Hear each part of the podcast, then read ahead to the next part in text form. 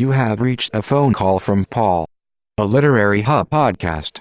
To hear more, visit lithub.com.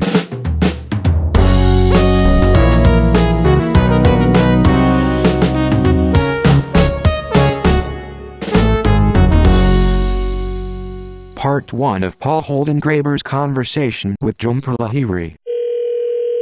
Hello. Hello, is this Jhumpa Lahiri?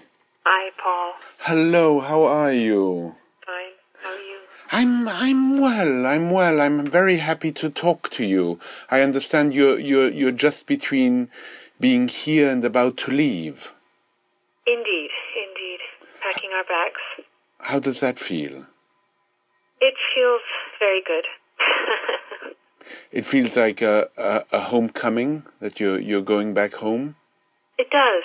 It does. I, I was just telling my husband um,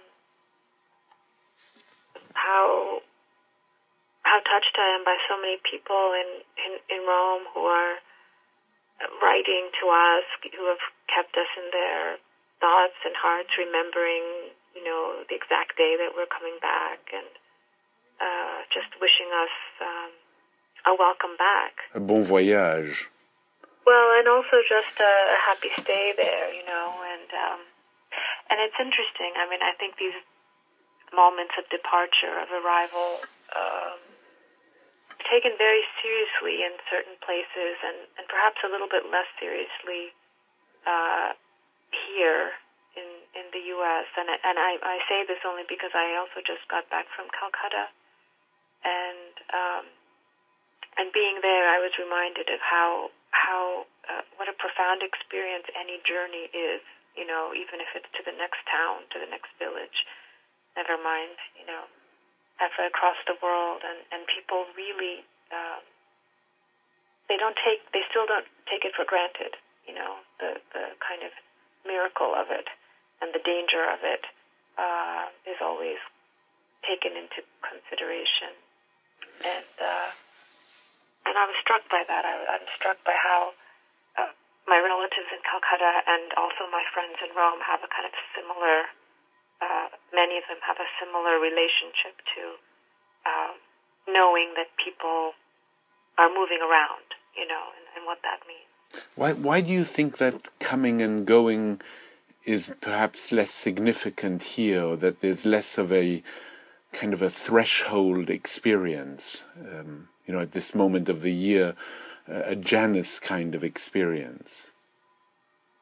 I, I don't know. Maybe because everybody's come here and everyone's so many people uh, comparatively uh, do have more fluid lives and trace their own lives, their family histories to other places, and then life in the United States is, in general, um, it's a much more, uh, much more mobile society. You know, I mean, I, I made so many friends in Rome who who grew up there, who were born there, grew up there, went to college there, and are now raising their children there.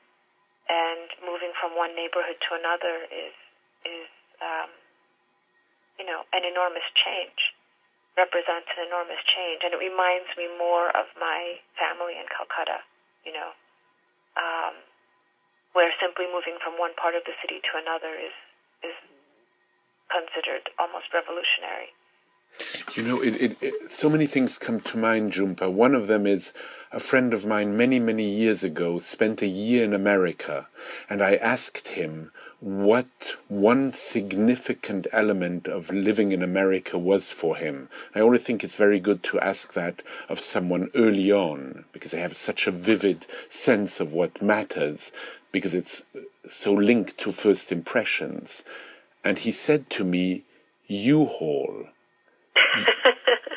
you know, which, which has never left me. U-Haul, and then he added, you know, I'm so amazed by how many storage units there are in America. I was just going to say, I was just going to say, driving back yesterday from um, my sister-in-law's home in in Pennsylvania, I was struck by all of the storage units on the along the highway, and then coming into Brooklyn, and you know, it's impressive. And what does that mean? I mean, what I mean, if if if you had to think about it? I mean, for me, it means so many things about people putting their things away and um, sort of imagining that they will live in the future or that they don't want to discard in the present. Of course, these are obvious things, but I, I wonder what what came to your mind when you when you saw this this kind of way in which the American landscape is covered with storage spaces? Well, I think it's uh, it it fits into what America has always been. I mean, it's a it's a modern uh, consequence. I mean, the fact that there are all of these spaces, empty spaces that can be filled um, with with things while people themselves move around for, um, you know, for other opportunities. Uh, whether it's a job, it's I mean, usually it's a job. I mean, I, I think it's, you know, it, it really is a society um, that is um, deeply informed by people's relationship to their to their work, to their careers, to advancing those careers, to having better careers, um, to uh, success, uh, and, and those kinds of things are, are held. Um, you know, they have a sort of primary importance, and um, and I think people think less about, well, I want to live here because I actually like it here, because it actually makes me happy, you know, because I actually want to be here. I mean, this is, of course, um, you know, I can't speak for everybody, but but that's the, there's this driving force, you know, that moves people around here. Uh, people, I mean, children leave at 18. You know, they leave home and they go sometimes very far away, uh, very far away, um, because the United States is big. You know, um, again, I mean, having lived in in in Italy, you know, where I, I was reminded much more of my uh, extended family in India, where it was perfectly reasonable for children to live with their parents into their, you know, certainly into their mid twenties, even into their thirties, you know, even even beyond. I mean, and even without the sort of tradition of, you know, joint families and uh, once you marry, you you stay with your parents and all of that. I mean, even even beyond that, I think um, there's no pressure, there's no expectation for for for a person at 18 to to strike out and and have his or her own independent relationship with the world. Um, you know, sharing apartments, living with other young people, learning to cook, learning to do all of these things. Um, you know, and, and I think there's there's an advantage to doing those things, and then there's also something that gets lost along the way. Um, the the the need, I mean, the pressure, as you put it, the, the pressure to perform, then translates so much in nearly the first question asked when you when you encounter people on this side of the pond, which is, "What do you do?" Yes, yes, which is, I mean, it, and all you need to do is go somewhere else and find yourself, you know, I mean, so many times I would find myself at a dinner in Rome and I, I had no idea what anybody did and nobody knew what I did. And we just talked about other things. And we all said goodnight at the end of the evening and, and really I had no idea if these people were doctors or painters or, you know, bird watchers. I had no idea. Was it difficult to to accommodate yourself to to that way of being where uh, being doesn't mean doing necessarily. Um, well I, I prefer it you know because I, I find I don't know um, I, I think it's more interesting when we you know we all do things. Everyone yeah. something you know? For sure. Yes we're all doing things we're all busy um, you know and I, I find it a little bit boring to talk constantly about how busy we are. I was going to say here we we're part of the busyness is the fact that we're talking about how busy we are, or we're talking about what schools our children will go to, what real estate we might have. I mean, they're they're subjects that keep us even before occupied. They keep us preoccupied. Yes, and it, and but it's a sort of I don't know. I mean, there is a sort of narcissism to it all, isn't it? I mean, I yes, I, I really do prefer to go. You know, if I go to someone's house for dinner, I, I prefer to talk. I, I prefer, prefer to learn something that will stay with me. You know, like tell me about something I don't know. Tell me about a, a musician I've never heard of. Tell me about a, a, a, a, a poet I should be reading. Tell me about something about the world that you know a situation that um, someone can explain to me in more detail.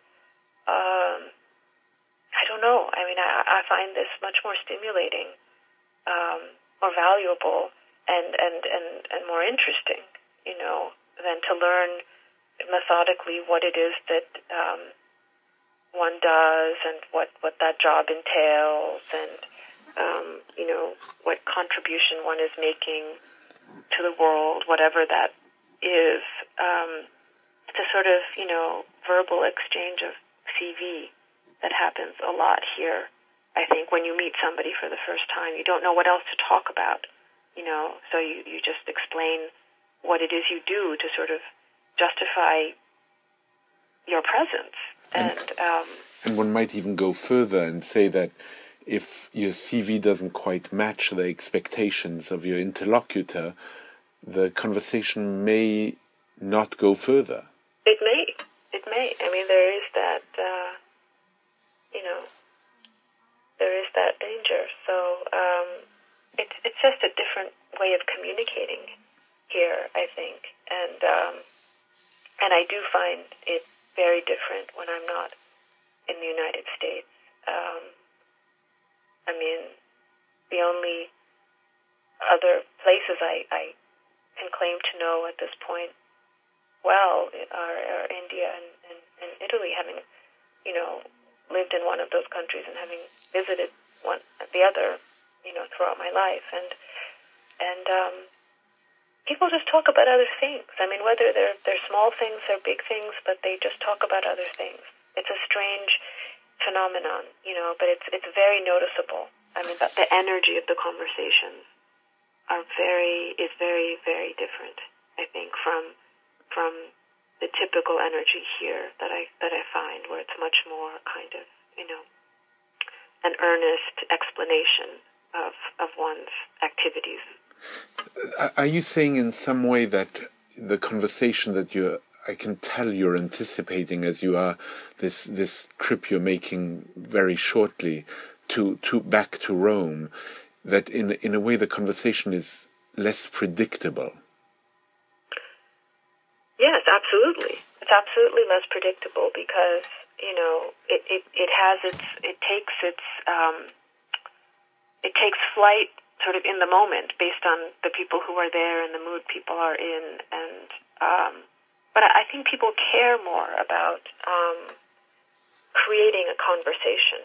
You know, it's it's not just what we bring in our pockets to the table because we all we can all endlessly talk about what we do. You know, it's funny you should use that image because you you know that I have this passion for Adam Phillips. Yes. And and Adam Phillips says in a book called Side Effects, he says that when we talk to each other, things fall out of our pockets. That's great. And you know, it's this image that um, digression is secular revelation. That in some way we, we don't quite know where we're going, and that's that's the joy of it all.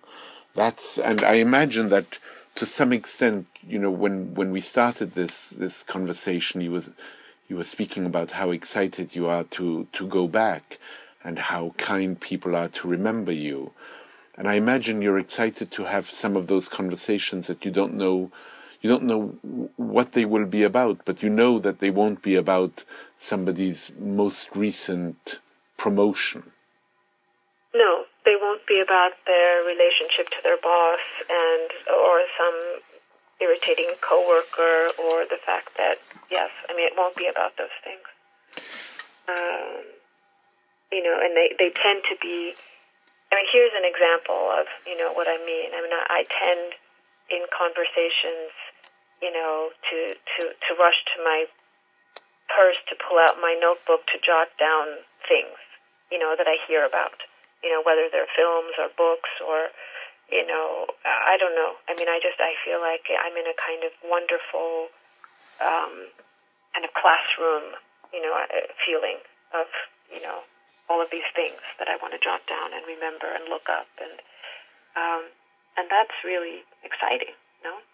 Yes, yes. I mean, because because uh, not unlike your your your discovery now and uh, ability to speak fluent Italian, it's it's a possibility of continuously learning and learning something new. And you know, my my father, uh, when I went off to university, made it very clear to me that the word university and universe have the same origin, and that the more interests we have, the more interesting we are.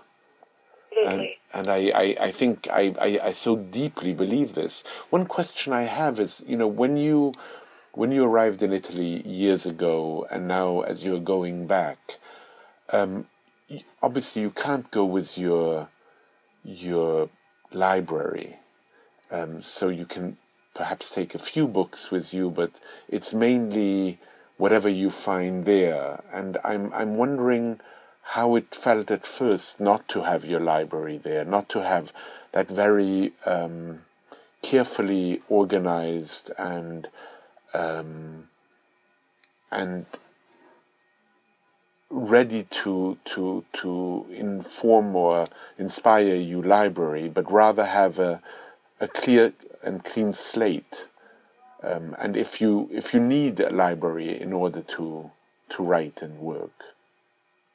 Well, it's funny that you should ask. I mean, this is a very interesting question. You know, I so before I left for Rome uh, over well, when was it? About four years ago. Um, I I I made a choice. I stopped writing. I stopped. Uh, I stopped reading uh, in English, right, to sort of prepare myself for this journey, this this geographical, uh, intellectual, creative journey, emotional journey I was about to make. So, um, so suddenly my library became very small.